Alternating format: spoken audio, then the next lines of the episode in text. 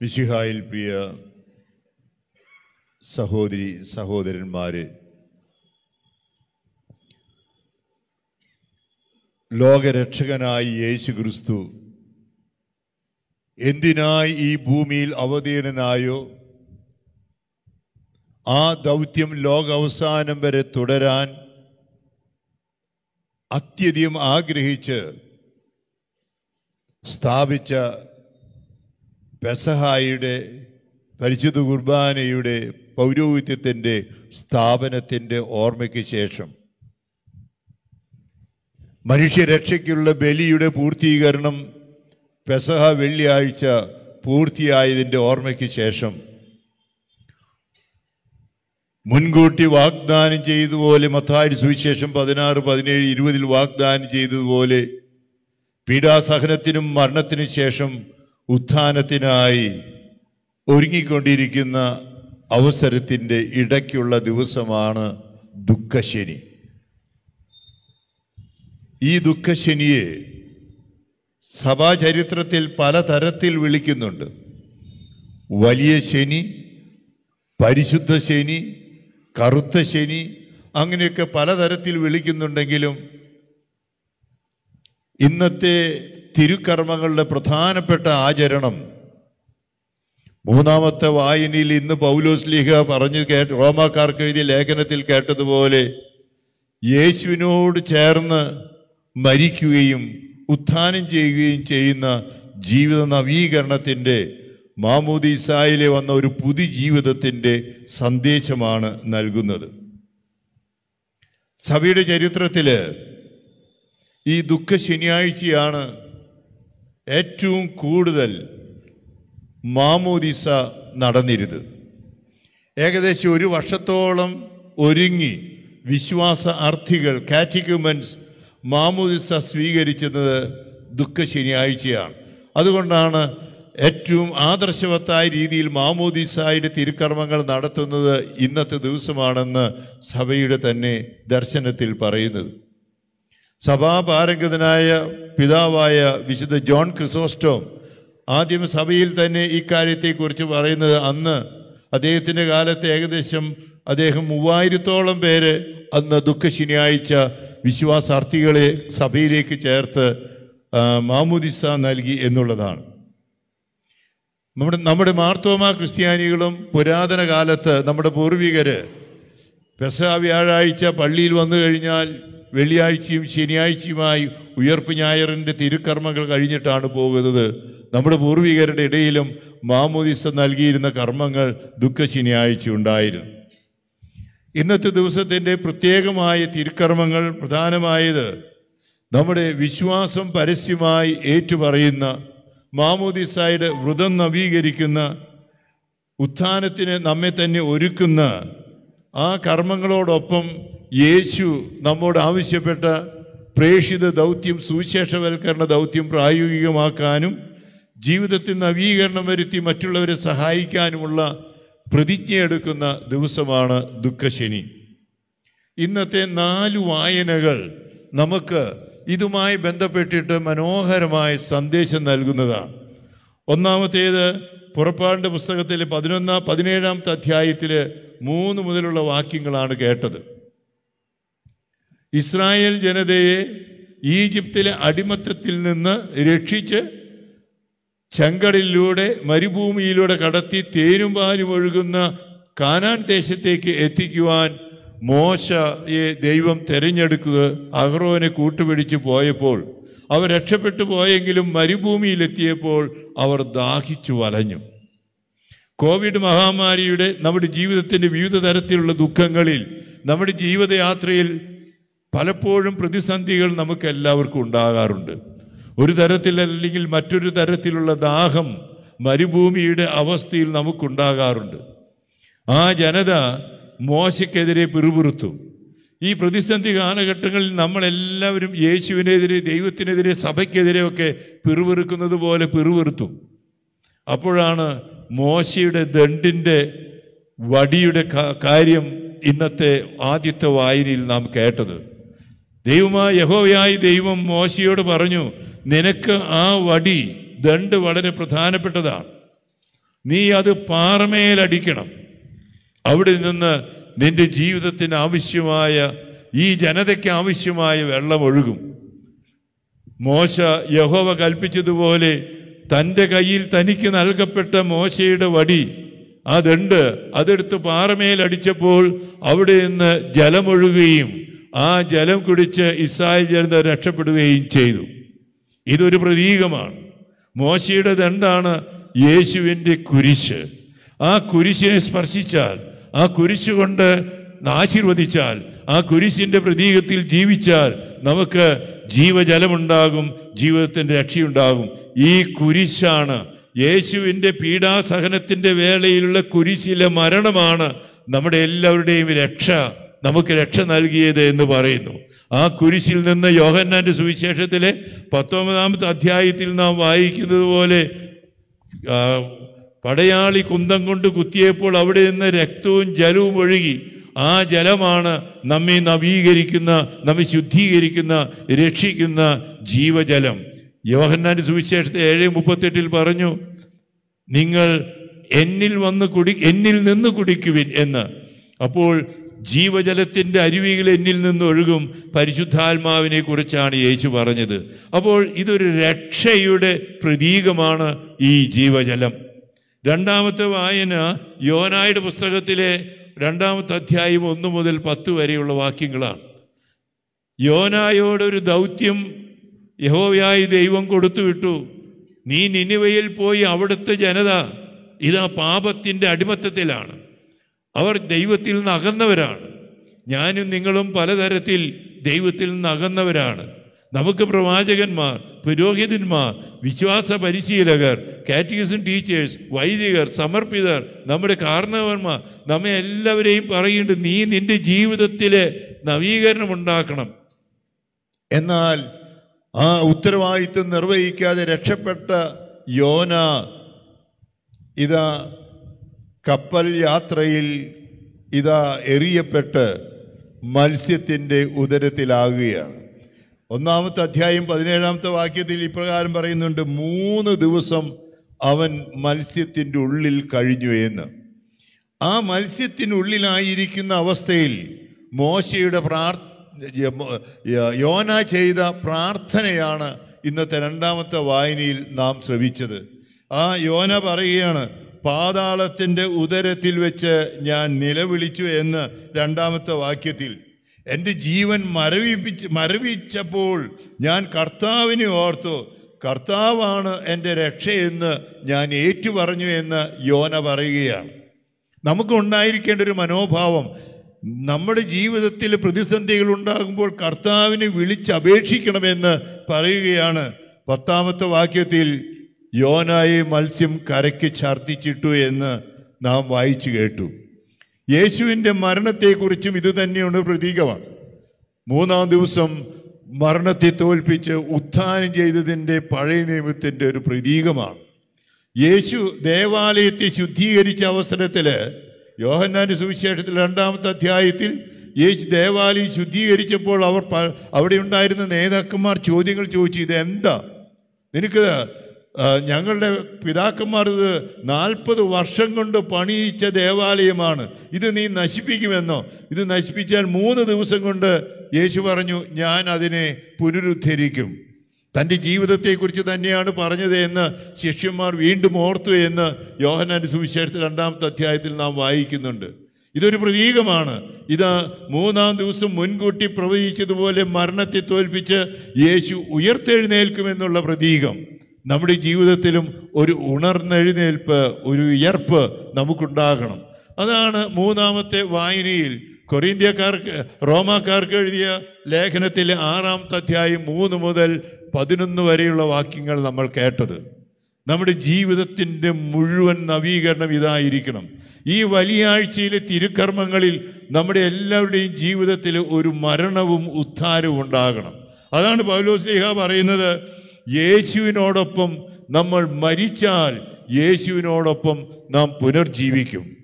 മാമോദിസയുടെ അവസരത്തിൽ പണ്ട് കാലത്ത് വെള്ളത്തിൽ മുങ്ങിയിട്ടാണ് മുക്കിയിട്ടാണ് യേശുവിനെ സ്നാവയോഹനാൻ മുക്കിയതുപോലെ ആദിമസഭയിലും പലപ്പോഴും വെള്ളത്തിൽ മുക്കിയിട്ടാണ് ഇങ്ങനെ മാമൂസ നൽകിയിരുന്നത്. ഇന്നും അതിനുള്ള അനുവാദമുണ്ട്. ചില പൗരസ്ത്യ സഭകളിൽ ഇപ്പോഴും ഈ പള്ളിയിൽ വെള്ളത്തിൽ മുക്കി തന്നെ മുങ്ങിയിട്ട് തന്നെയാണ് ഉയർക്കുന്നത്. ഇതുപോലെ തന്നെ ഒരു പ്രതീകമാണിത്. നമ്മൾ ഈ ദിവസങ്ങളിൽ കുംഭസാരിച്ചു കുംഭസാരവും ഇതുപോലെ തന്നെ ഒരു മരണവും ഒരു ഉത്ഥാനവുമാണ്. നമ്മുടെ എല്ലാവരുടെയും ജീവിതത്തിൽ ഈ മരണവും ഉത്ഥാനവും ഉണ്ടാകണമെന്ന് തന്നെയാണ് പറയുന്നത്. പാപത്തിന്റെ ജീവിതത്തിന് നമ്മൾ മരിക്കണം. വെള്ളത്തിൽ കുമ്പിട് കഴിയുമ്പോൾ അത് കഴിഞ്ഞ് ഉയർത്തെഴുന്നേൽക്കുന്ന പോലെ കുംഭസാരം കഴിഞ്ഞ് നാം എഴുന്നേൽക്കുന്നത് പോലെ നമ്മുടെ ജീവിതത്തിൽ ഒരു ഒരു ഒരു നവജീവിതം പുനരുത്ഥാനം ഉയർപ്പ് ഉണ്ടാകണമെന്നാണ് പൗലോസ്ലിഹ പറയുന്നത്. പുതിയ ജീവിതത്തിലേക്ക് നാം ഉയർക്കണം. ക്രിസ്തുവിനോട് കൂടി മരിച്ചാൽ ക്രിസ്തുവിനോട് കൂടി ഉയർക്കുമെന്ന് പൗലോസ്ലിഹ പറയുന്നു. അതുകൊണ്ട് പാപത്തിന്റെ ജീവിതത്തിൽ നിന്നും മാറി ഒരു നവീകൃതമായ വിശ്വാസപൂർണകമായ ഒരു ജീവിതം നയിക്കാൻ പൗലോസ്ലിഹ നമ്മെ ആവശ്യ നമ്മോട് ആവശ്യപ്പെടുകയാണ്.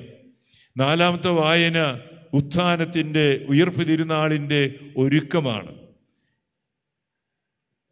ആഴ്ചയുടെ ആദ്യ ദിവസം എന്നാണ് മത്താരി സുവിശേഷത്തിലെ അവസാനത്തെ അധ്യായം ഇരുപത്തെട്ടാമത്തെ അധ്യായത്തിൽ ഒന്നു മുതലുള്ള വാക്യങ്ങളിൽ നാം കേട്ടത്. അത് നമുക്കറിയാം യഹൂദന്മാരുടെ ആചാരം അനുസരിച്ച് അല്ലെങ്കിൽ അവരുടെ അന്നത്തെ സാഹചര്യത്തിൽ ആഴ്ചയിലെ ഏറ്റവും അവസാനത്തെ ദിവസം ഏറ്റവും പ്രധാനപ്പെട്ട ദിവസം സാപത്താണ് ആ സാപത്തിന്റെ അപ്പോൾ അവരുടെ ഒരു ദിവസം ആരംഭിക്കുന്നത് വൈകിട്ടാണ്. ആഴ്ചയുടെ ആദ്യ ദിവസം എന്ന് പറയുമ്പോൾ അന്ന് സാപത്ത് ആര അവസാനിച്ച് പുതിയ വലിയ പുതിയ ആഴ്ച എന്ന് പറഞ്ഞാൽ ശനിയാഴ്ച രാത്രിയാണ് അവർ പോകുന്നത്. അവിടെ ചെന്ന് കഴിഞ്ഞപ്പോൾ ഉണ്ടായ സംഭവങ്ങളാണ്. അവിടെ ഭൂകമ്പമുണ്ടായി. വലിയൊരു പ്രകാശമുണ്ടായി. മാലാക്ക യേശുവിനെ കബറടക്കിയിരിക്കുന്ന കല്ലുരുട്ടി മാറ്റി അവിടെ അവിടെ മാലാക്ക പ്രത്യക്ഷപ്പെട്ടതായി പറയുന്നു. അവിടെ ഒരു ചോദ്യമുണ്ട്. യോഹന്നാന്റെ സുവിശേഷത്തിൽ മത്തായുടെ സുവിശേഷത്തിൽ പ്രത്യേകിച്ചും അവിടെ ഏറ്റവും പ്രധാനപ്പെട്ട വാക്യം ഇരുപത്തെട്ടാമത്തെ അധ്യായത്തിലെ ആറാമത്തെ വാക്യമാണ്. അവൻ ഇവിടെയില്ല അരുൾ ചെയ്തതുപോലെ ഉയർത്തെഴുന്നേറ്റു. നാളത്തെ ഇന്ന് രാത്രിയിലെ തിരുക്കർമ്മങ്ങളിൽ ഈ വാചകം ആവർത്തിക്കുന്നുണ്ട്. അവൻ ഇവിടെയില്ല. അരുൾ ചെയ്തതുപോലെ ഉയർത്തെഴുന്നേറ്റു. പ്രസിദ്ധ പ്രസംഗകനായ ഇരുപത് ഇരുപതാം നൂറ്റാണ്ട് കണ്ട ഏറ്റവും വലിയ പ്രസംഗകന്മാരിൽ ഒരാളായ ആർച്ച് ബിഷപ്പ് ഫുൾട്ടൻ ജേഷീൻ ഇപ്രകാരം ഒരു വാക്ക് പറയുന്നുണ്ട് the greatest wound of the earth ഭൂമിയുടെ ഏറ്റവും വലിയ ഗർത്തം. അതെന്താണെന്ന് വിശദീകരിക്കുന്നത് ശൂന്യമായ കല്ലറയാണ്. ശൂന്യമായ കല്ലറ. ക്രൈസ്തവ വിശ്വാസത്തിന്റെ ഏറ്റവും വലിയ അടിസ്ഥാന ഈ ശൂന്യമായ കല്ലറയാണ്.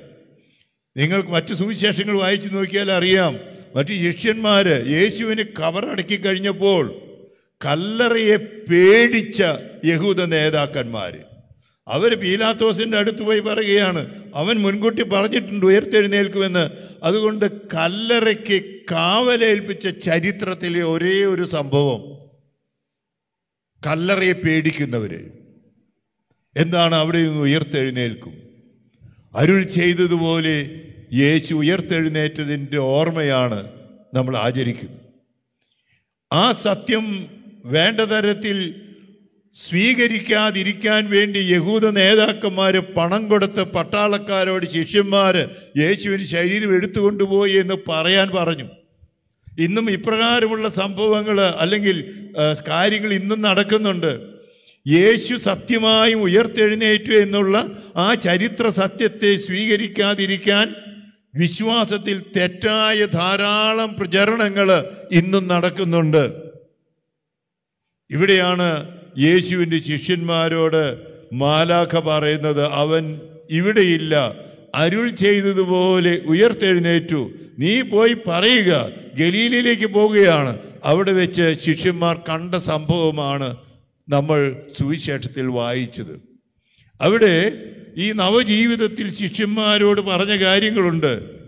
നിങ്ങൾ ലോകമെങ്ങും പോയി സുവിശേഷം പ്രസംഗിക്കണം.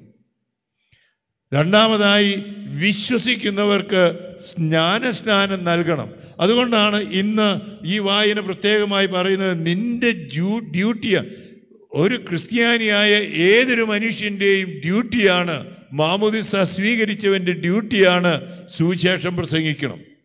വിശ്വസിക്കുന്നവർക്ക് ജ്ഞാനസ്നാനം നൽകണം.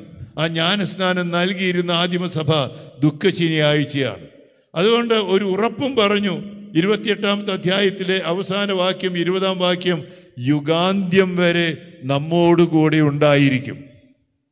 അതാണ് പൗലോ തോമാസിഹ തോമാസ് ഭാരതത്തിലേക്ക് വന്നപ്പോൾ മാർഗം കളിപ്പാട്ടിൽ നമ്മുടെ പൂർവികർ പാടിയിരുന്നു. തോമാസിഹ എങ്ങനെയാണ് ഭാരതത്തിലേക്ക് പോവുക എന്ന് ചോദിച്ചപ്പോൾ യേശു പറഞ്ഞ വാക്കാണ് നമ്മുടെ പൂർവികർ പാടിയിരുന്നത്. തോമാസ് ലിഹായോട് യേശു ഉയർത്തെഴുന്നേറ്റ് യേശു പറയുന്നതായി ആ മാർഗം കളിപ്പാട്ടിൽ നമ്മൾ പാടുന്നുണ്ട് നീ ഒരുവൻ താൻ എന്നൊരു ചിന്ത നിനക്കുള്ളിൽ അഴൽ വേണ്ട. നിന്നോട് കൂടെ ഞാനും ഉണ്ട് കൂട്ടു നീ പോകും നാടതിലെല്ലാം. എന്ന് പറഞ്ഞിട്ടാണ് തോമസ് ലീഹ ഭാരതത്തിലേക്ക് പറഞ്ഞയക്കുന്നത്. നമ്മുടെ ജീവിതത്തിൽ നമ്മോട് കൂടെ യുഗാന്ത്യം വരെ യേശുണ്ട് എന്ന് നമ്മെ പഠിപ്പിക്കുകയാണ്. ലൂക്കാട് സുവിശേഷത്തിൽ ഇരുപത്തിനാലാമത്തെ അധ്യായത്തിൽ ഇതെല്ലാം ഈ സംഭവങ്ങൾക്കെല്ലാം സാക്ഷികളായ രണ്ട് ശിഷ്യന്മാർ അതിലൊരുത്തന്റെ പേര് ക്ലയോഫാസ് എന്നാണ് പതിനെട്ടാമത്തെ വാക്യത്തിൽ. മറ്റൊരുവൻ ആരാണെന്ന് പറയുന്നില്ല അത് ഞാനും നിങ്ങളും ഒക്കെയാണ്. അങ്ങനെ അവർ പോവുകയാണ്. യേശു ഉയർത്തെഴുന്നേറ്റു എന്ന് ചില സ്ത്രീകൾ ആ എമ്മാവ് ശിഷ്യന്മാരോട് പറഞ്ഞിട്ട് പോലും അതും പോലും വിശ്വസിക്കാതെ സ്വന്തം പദ്ധതിയുമായ ജെറൂസലമിൽ നിന്ന് അവിടെ താമസിക്കാൻ ലൂക്കാട് സുവിശേഷം ഇരുപത്തിനാല് നാൽപ്പത്തി ഒമ്പതിൽ പറഞ്ഞു ഉന്നതങ്ങളിൽ ശക്തി സം വരുന്നത് വരെ നിങ്ങൾ താമസിക്കാൻ പരിശുദ്ധാത്മാവ് വരുന്നവരെ നിങ്ങൾ ജെറൂസലത്തിൽ താമസിക്കാൻ പറഞ്ഞിട്ട് ഇതൊന്നും വകവയ്ക്കാതെ സ്വന്തം പദ്ധതിയുമായി ഇറങ്ങിത്തിരിച്ച ആ എമ്മാവ് ശിശു സ്ത്രീഹന്മാരുണ്ട് അവർ മ്ലാനവതരാണ്. അവരെ വിളിക്കുന്ന പേര് ഇരുപത്തഞ്ചാമത്തെ വാക്യത്തിൽ വായിക്കുന്ന പോലെ ബോഷന്മാരെ എന്നാണ്. കാരണം പ്രവാചകന്മാർ പറഞ്ഞിട്ടുള്ളത് വിശ്വസിക്കാതെ പോയ ഭോഷന്മാരെ പോലെയാണ്. ആ എമ്മാവ് ശിഷ്യന്മാരെ പോലെ തന്നെയാണ് നമ്മളും പലപ്പോഴും പോകുന്നത്. പക്ഷേ ആ എമ്മാവ് ശിഷ്യന്മാർ തിരിച്ചറിഞ്ഞില്ലെങ്കിലും യേശു അവരുടെ കൂടെ നടന്നു. തിരിച്ചറിഞ്ഞത് അപ്പം മുറിച്ച് ആശീർവദിച്ച് മുറിച്ച് കൊടുത്തപ്പോൾ മാത്രമാണ്. അപ്പോഴാണ് തെറ്റുപറ്റിയെന്ന് പറഞ്ഞ് അവർ തിരിച്ചു പോയത് ജെറൂസലമിലേക്ക്. നമ്മുടെ യുഗാന്ത്യം വരെ നമ്മുടെ കൂടെ യേശുവുണ്ട് എന്ന് പഠിപ്പിക്കുന്നതാണ്. അങ്ങനെയാണെങ്കിൽ ഇന്ന് നമ്മൾ ഉടനെ തന്നെ ഇന്നത്തെ തിരുക്കർമ്മങ്ങളിൽ പ്രധാനമായും നടത്താൻ പോകുന്നത് യേശുവിനോട് കൂടി ഒരു മരണവും പാപത്തിന്റെ ജീവിതത്തിന് മരണവും യേശുവിനോട് കൂടി ഒരു ഉയർപ്പും അങ്ങനെയാണ് നമ്മൾ ഈസ്റ്ററിന് ഒരുങ്ങുന്നത്.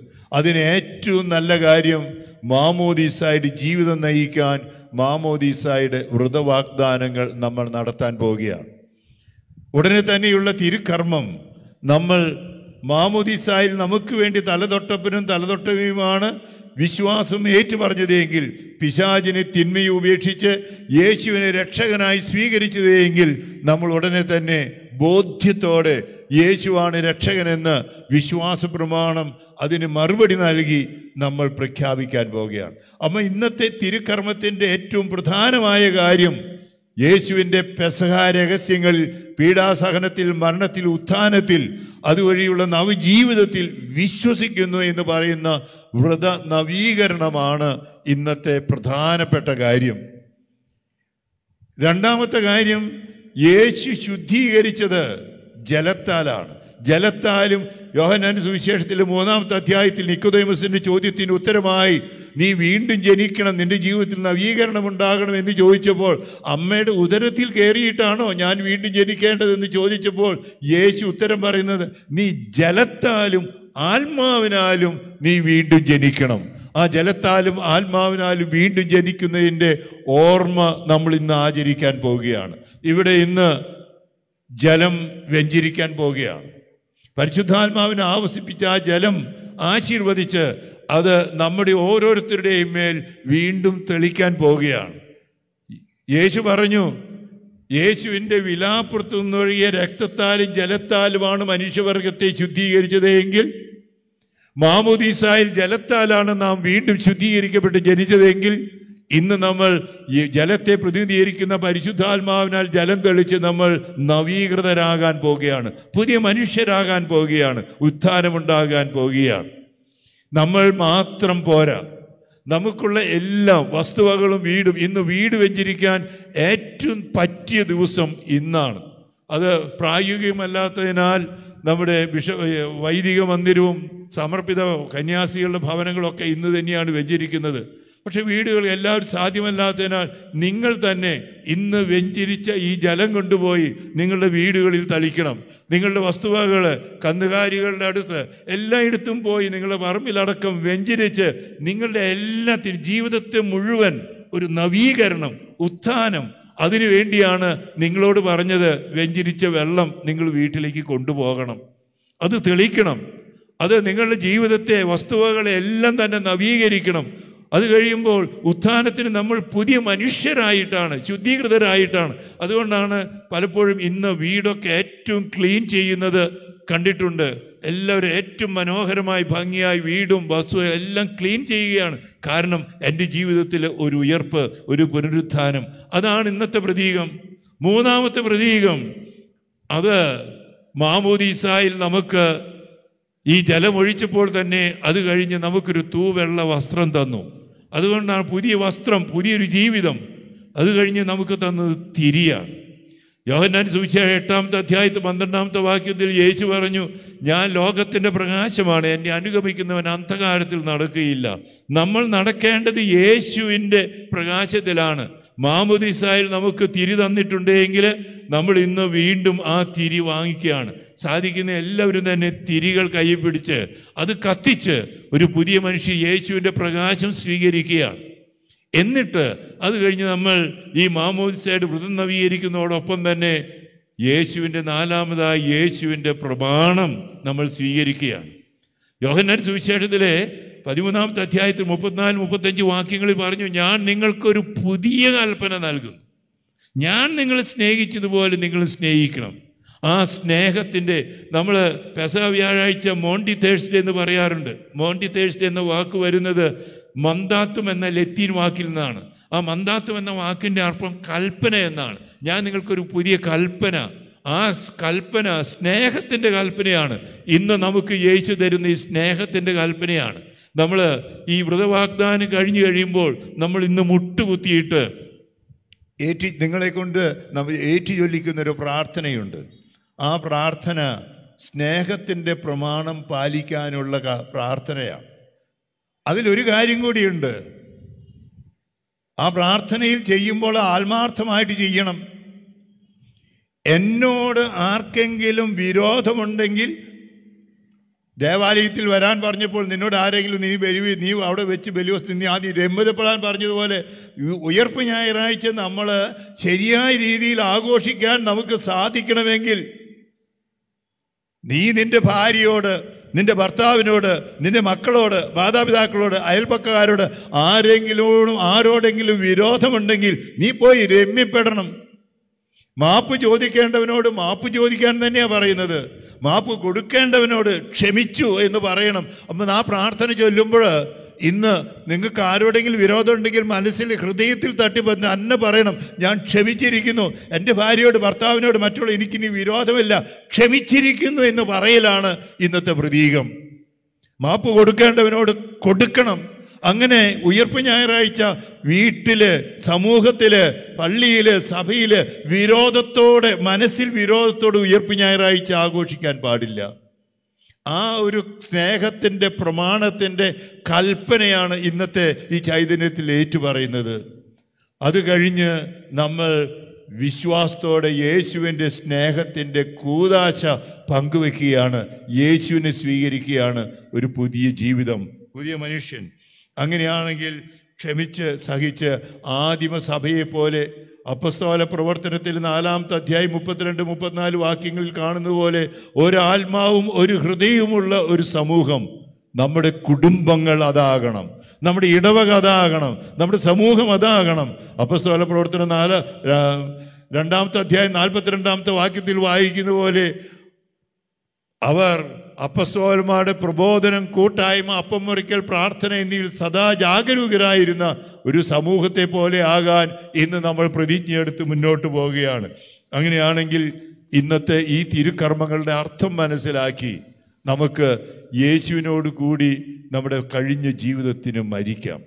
യേശുവിനോട് കൂടി ഒരു പുതിയ ജീവിതത്തിന് ഉയർത്തെഴുതേൽക്കാം എഫ് എസ് എഴുതിയ ലേഖനത്തിലെ നാലാം അധ്യായം ഇരുപത്തിരണ്ട് ഇരുപത്തിനാല് വാക്യങ്ങൾ വായിക്കുന്ന പോലെ നമ്മുടെ പഴയ മനുഷ്യനെ ഉരിഞ്ഞു കളഞ്ഞ് പുതിയ മനുഷ്യനെ ധരിക്കാം.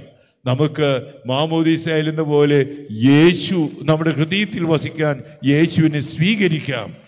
ആത്മാവിനാൽ നയിക്കപ്പെടുന്ന വ്യക്തികളായി നമുക്ക് പ്രതിജ്ഞയെടുക്കാം.